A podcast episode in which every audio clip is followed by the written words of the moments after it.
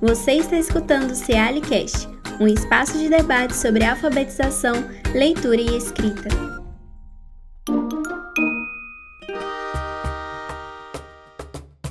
Olá, sou Mônica Araújo, professora na Faculdade de Educação da UFMG, pesquisadora do CEAL e coordenadora do NEPSED. Hoje, no episódio do CEALcast, vamos discutir sobre leitura digital. Sejam todos bem-vindos. Hoje teremos uma conversa com a professora Carla Coscarelli, professora da Faculdade de Letras da UFMG, e a professora Ana Elisa Ribeiro, professora do Cefet de Minas Gerais. Bom, a discussão sobre leitura digital nunca foi tão falada, não é, é, Carla e Ana? Mas existe essa discussão já existe há muito tempo e vocês já pesquisam sobre essa temática já há muito tempo. Então, nada melhor que conversar com vocês sobre esse tema. As perguntas que a gente vai começar, a primeira pergunta é o que é leitura digital? Me conta um pouco, Carla, o que, que você conceitua esse, esse termo. Oi, Mônica. Uma delícia estar aqui com você, com a Ana, nesse Cealicast, mais um, né? Eu adoro esse assunto, né? Leitura em ambientes digitais. Isso aí é uma praia aí que a gente já está passando por ela há muitos anos, pensando aí o que, que é isso, como fazer isso, quais são os problemas, né? E eu acho que a gente tem que pensar o que, que é leitura né? É, pensar a leitura, assim, que ela, a leitura pode ser feita em vários lugares, vários suportes, vários equipamentos, né? Mas ler é ler. É, tem habilidade de leitura, né? Que a gente precisa ter para ler qualquer texto, assim. Cada texto exige às vezes mais uma coisa ou outra, mas tem umas habilidades são básicas, né? Por exemplo, para ler nós temos que reconhecer palavra, nós temos que montar a estrutura das frases, nós temos que construir os sentidos, né? Perceber aí o vocabulário, os elementos sintáticos, né? Que estão ali no texto. A gente tem que saber fazer essa decodificação e nós temos que acionar os nossos conhecimentos prévios para preencher as lacunas, né? Com as nossas inferências. Temos que entender o propósito daquele texto naquela situação, né? Quem é que está falando aqui? Para quem que ela está falando, que reação que essa pessoa está esperando do leitor, né? É uma curtida, é um sentimento de revolta, é uma risada, é uma vontade de comprar um produto, sei lá, de anotar alguma coisa na agenda, se planejar para um evento, né? O que, que esse texto está esperando de mim? O que, que esse autor está esperando de quem vai receber esse texto, né? Fazer uma crítica também é, é uma reação que se espera de um leitor maduro, né? Se espera dele um posicionamento em relação ao que foi dito, que ele faça um contraste com outras informações. Ó, oh, mas ali falou assim, não assado, né? Que ele consiga fazer uma articulação legal entre as diversas fontes de informação. Né? Antes a gente tinha assim um crivo das editoras que selecionavam o que, que a gente ia ler, o que, que ia para né, assim, o que, que ia ser ofertado esse público leitor. Né? As bibliotecas também faziam, sempre fizeram esse, essa coleção, essa seleção do que, que vai ser lido, né? E hoje muitas vezes a gente não sabe nem quem que é o autor do texto que chega para gente, né? Chega ali no WhatsApp, você não sabe nem quem que escreveu aquilo. E, né, então isso faz com que a gente tenha que ficar ali mais atento, tem que ser um leitor mais esperto ainda, né? Ser mais crítico, correr atrás de, de fontes confiáveis, né? Oficiais, assim, para não acreditar em fake news, bem que hoje em dia tá tão difícil saber o que, que é oficial, né, gente? para não cair em golpe, né? É, para ter informação adequada e minimamente confiável? Então, assim, esse trabalho é, com múltiplas fontes, né? essa leitura de múltiplas fontes é muito importante nesse universo digital, né? Porque tem muita informação disponível e isso exige maturidade do, do leitor, né? Autonomia, senso crítico, para ele selecionar bem o que, que ele, em que, que ele vai acreditar, né? Tem também os elementos relacionados à multimodalidade, que são as várias linguagens orquestradas no texto. Isso aí a Ana nada de braçada, né? Eu acho que podia passar essa bola para ela agora. então eu acho que leitura digital, assim, só para resumir, ela acaba sendo a leitura de textos em ambientes digitais, né? Não existe uma leitura digital, mas ela é a leitura dos textos que estão em ambientes digitais, né? Que normalmente são hipertextuais, multimodais, Você tem que clicar ali, clicar aqui, ou pode clicar, né? E que vai trabalhar com as diversas linguagens. Bom, Ana, manda, essa bola é sua. Oi, gente, tudo bem? Tudo bem, Mônica, Carla? Então, eu estudei isso com a Carla, né? é, preciso dar aqui o crédito da minha mestra.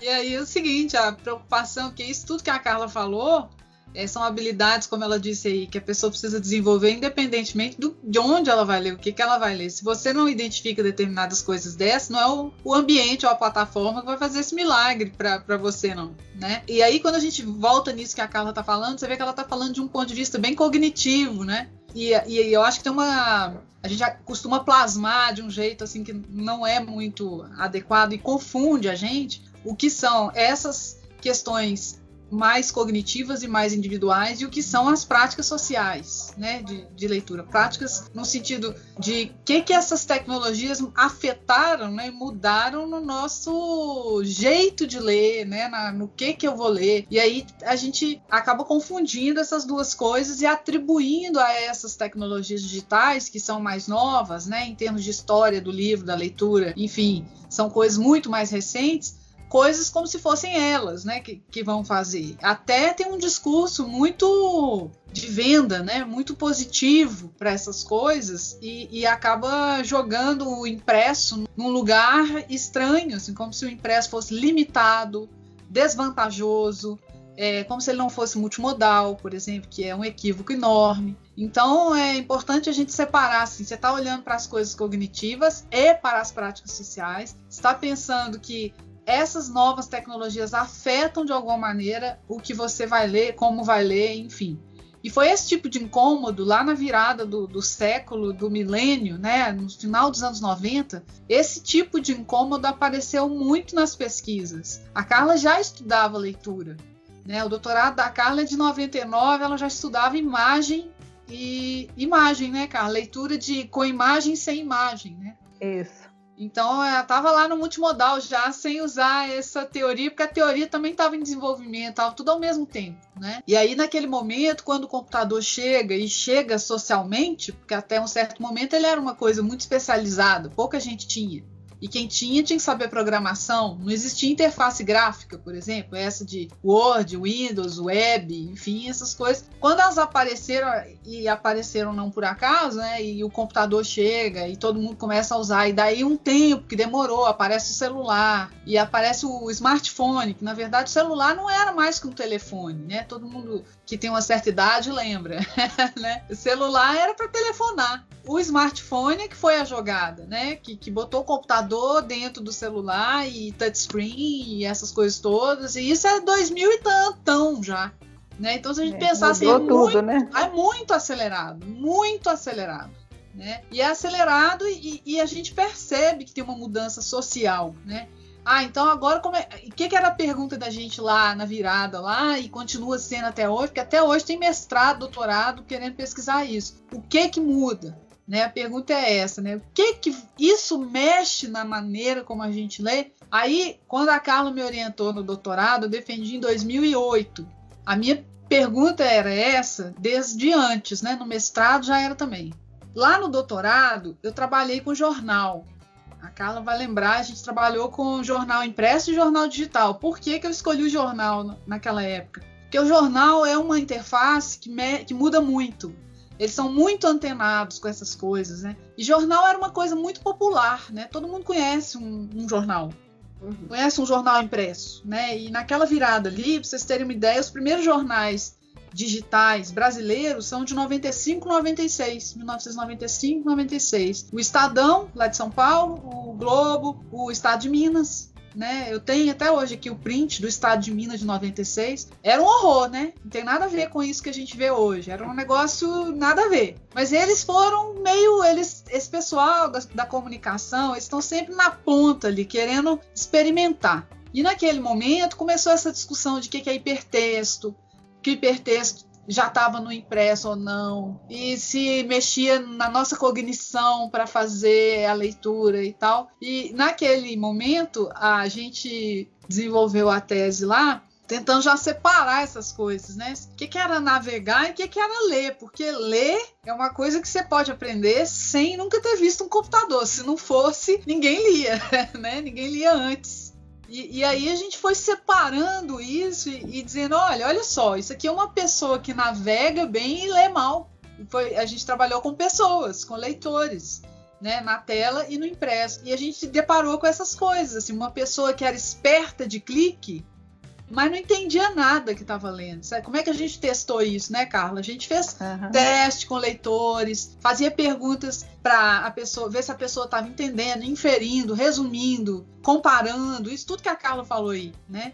Então a gente conseguia testar assim se a pessoa só navegou ou se ela navegou e leu. Ler no sentido de necessariamente ser capaz de compreender, ser capaz de um posicionamento, ser capaz de identificar o que é aquilo, né, e tal. E isso não é automático. Não é porque o cara tem um tablet de última geração que ele consegue fazer isso. Né? E isso também não é um impeditivo para formar um leitor. Vamos supor que um leitor com condições sociais muito ruins, foi uma coisa que a gente viu agora na pandemia, que grande parte dos nossos alunos tem condições tecnológicas muito ruins, muito precárias, quando tem, né?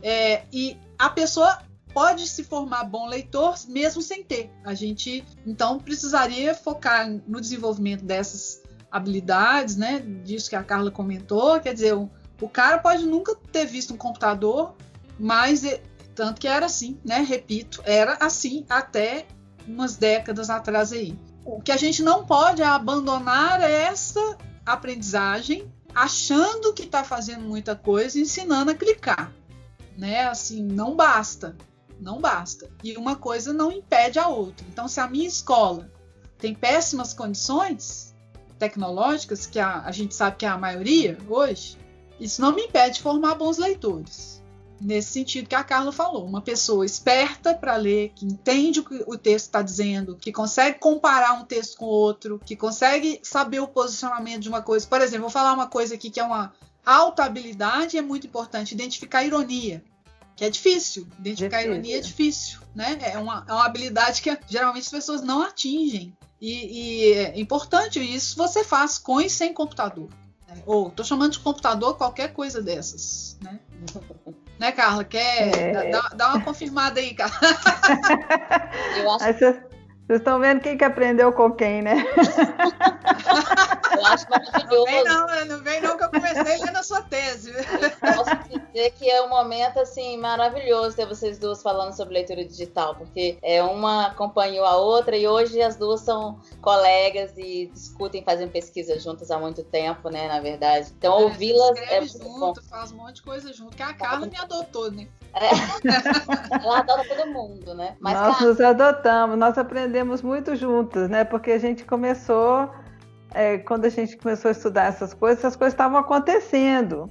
Então a gente foi acompanhando, né? Os dados da Ana, do, do doutorado, são sensacionais, são muito interessantes, né? E a gente foi acompanhando aí essas, é, esses, esse ambiente digital virar o que ele é hoje, né? E cada dia uma coisa mais interessante, mais com mais possibilidades, né? Chegando a mais pessoas. Então a gente foi andando de mão, mão dada aí, juntinhas.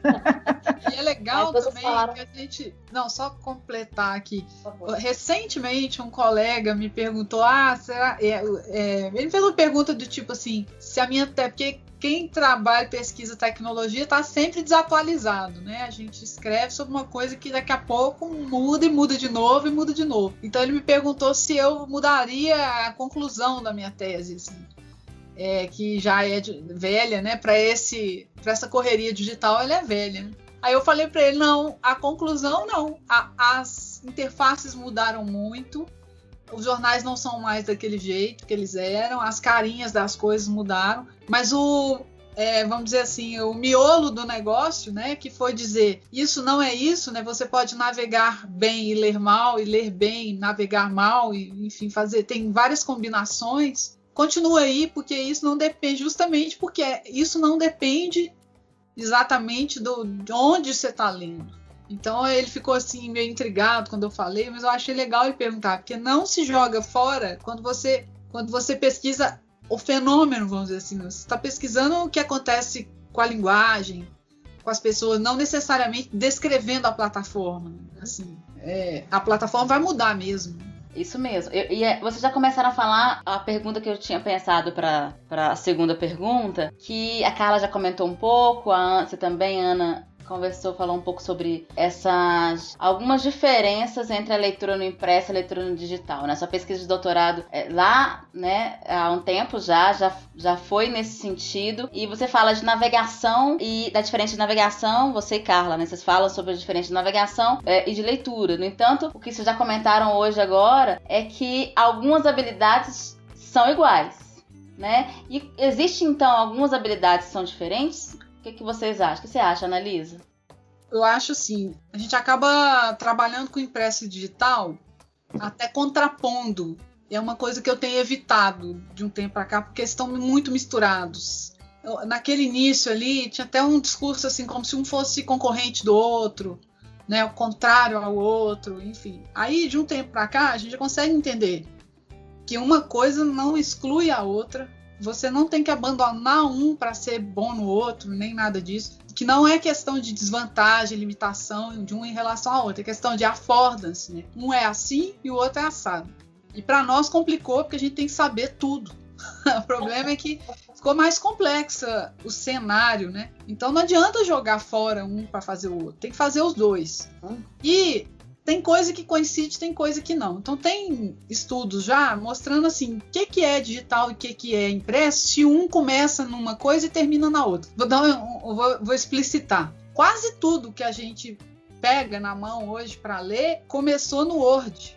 Então a origem é digital, a saída é impressa. Então é difícil até dizer que hora que aquilo foi impresso e digital. Não tem quase nada hoje que seja impresso que não tenha começado num, numa coisa, num programa de algum tipo, de um, um programa eletrônico. Né? Para fazer uma coisa completamente analógica é até difícil. Você tem que fazer tipografia. E as tipografias são raras hoje. Estou falando a, a oficina tipográfica. Você pegar uma coisa de papel, fazer com máquina analógica e tal. Então a maioria não é, tá tudo embolado. Assim. Uma coisa tá entranhada na outra, o negócio é impresso, mas tem o DNA digital, ou o contrário. Então é, é muito interessante como que isso virou a infraestrutura, né? O digital virou a infraestrutura de, de tudo que a gente vai fazer. E aí não faz muito sentido ficar operando como se eles fossem concorrentes, né? Esse aqui está contra aquele. Esse discurso é muito, ele é muito popular, tem livros sobre isso, né? O livro do Humberto Eco, Não Contem com o Fim do Livro. Tem um outro lá do Robert Darnton. Tem um monte de livro conhecido que falando que o livro não vai acabar, essa discussão vai acabar, não vai acabar. E aí, coisas que já acabaram, outras que não, que depende do uso, depende das práticas sociais. Por que, que as revistas científicas quase sumiram, né?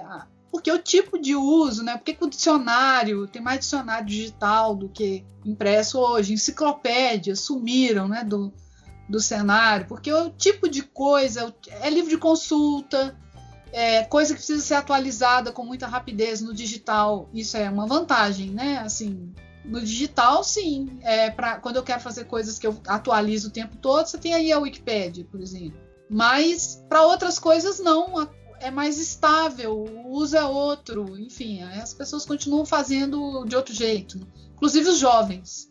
É, pessoas muito jovens, se você perguntar, fizer uma pesquisa, vai dar lá. Já tem pesquisa sobre isso.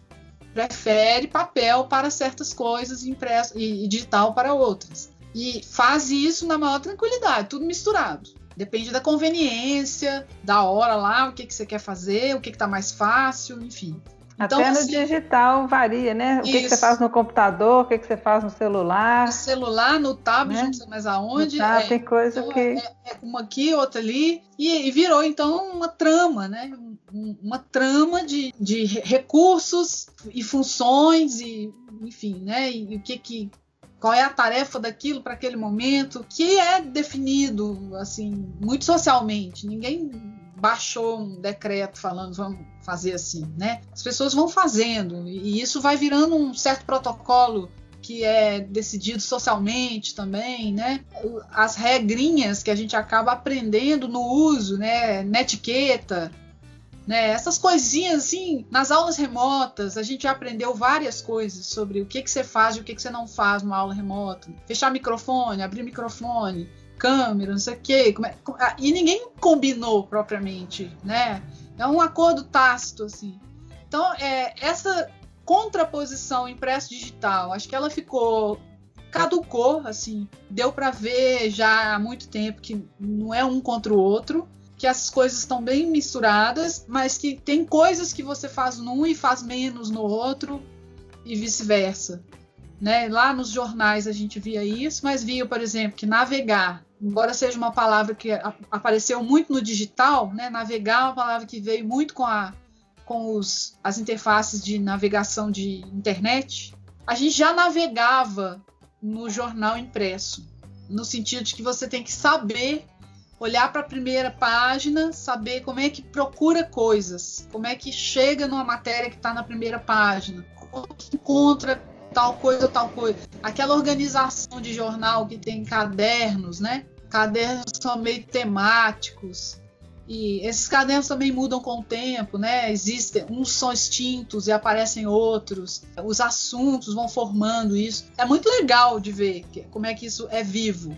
Agora, nessas, naquela situação ali de trabalhar com jornal, isso ficava super explícito. Tem coisas que são mais lentas, a gente vê tem mais tem que ter um fazer uma pesquisa mais longitudinal, né, para conseguir enxergar, porque o jornal é muito rápido, né? dá para enxergar mais como se fosse um microscópio e um telescópio também, né, que a gente conseguisse ver de longe, de perto e Carla, Carla fez muita pesquisa com isso, né, Carla? Com leitores lendo nesses ambientes diferentes, né? E... É, pois é. Eu acho muito interessante, assim, é, ver o que, que tem de diferente, porque realmente teve uma hora que a gente queria saber assim, o que, que tem de diferente para a gente poder justamente atacar ali naquelas diferenças, né? Entender. E a gente foi vendo que as diferenças não são assim tão enormes, mas tem algumas coisas, né? Porque eu fico lembrando lá do, do McLuhan falando que o meio é a mensagem, né? Quando você tira a coisa de um livro e coloca no celular, aquilo já muda,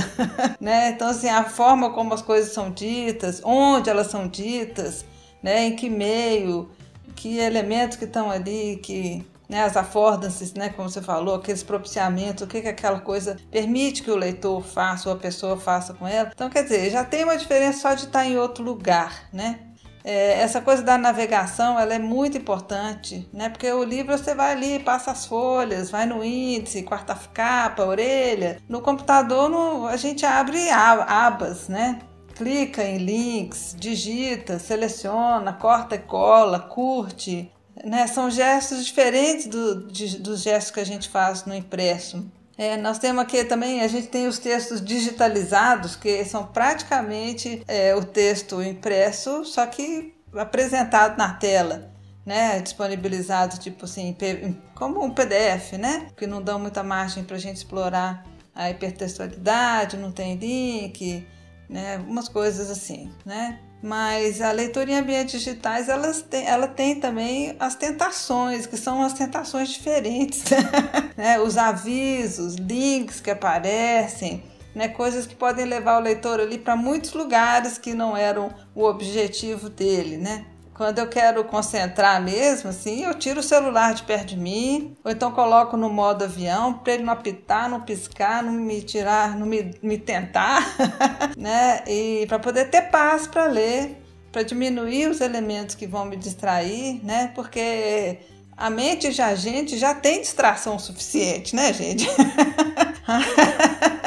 a gente já vai para muitos lados Ainda quando a gente tem um elemento né, de tentação aí dos digitais, piora.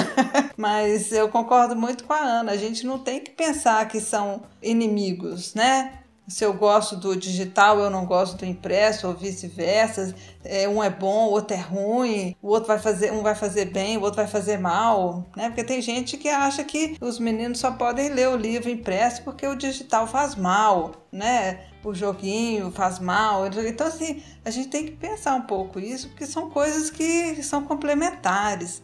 Não é? O cinema não fez mal a ninguém, a televisão só faz mal se a gente deixar, se for as coisas muito em excesso, né? se tiver um desequilíbrio. Mas essas coisas se complementam. O rádio, o cinema, a TV, a internet, tudo se complementa, né? A gente tem que saber equilibrar e usar bem essas possibilidades. Eu fico pensando assim, esses meninos que estão nascendo hoje, né, ou que nasceram há 10 anos, o tanto de coisa que eles têm para aprender, né, aí disponível para eles. E, então, assim, agora como que a gente vai usar isso é que eu acho que é o X, né? Porque o que, o que, que eu vou fazer com esse tanto de material que tem aqui comigo?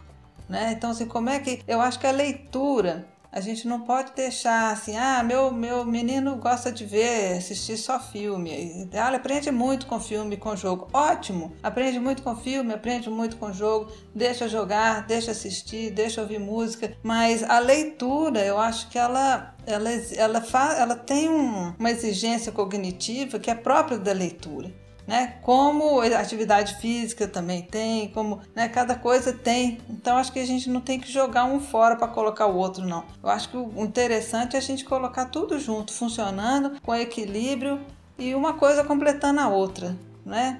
e não jogar uma fora para colocar outra. Acho que tudo, é, essa coisa de manusear o livro, a gente tem tanto livro bonito, né? livro de pop-up, livro que as folhas saem, você põe outras, outra ordem, livro que você pode colocar uma lanterninha e ver uma coisa projetando na parede, e tanto livro arte, né? livro muito lindo. É, então a gente tem que sair um pouco dessa ideia de que livro é só uma coisa cheia de palavras que tem gente, inclusive, acha que tem palavra demais, que tem que tirar as palavras, né?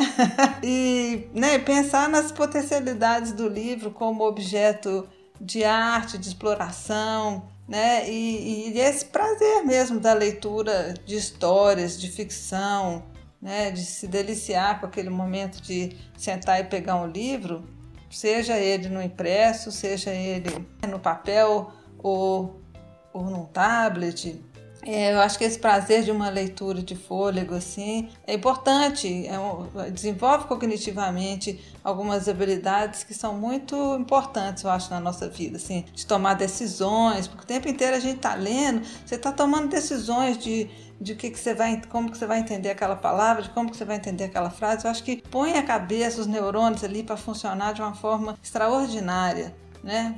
E muito, muito típica da leitura, que a gente está lendo, a gente não está só conhecendo uma história, a gente está pondo o nosso cérebro para funcionar muito, muito, muito, né? E eu acho que isso é muito importante. Que bom. O que vocês falaram é muito importante também, porque é, as duas falaram na mesma perspectiva de que o importante é ler, né?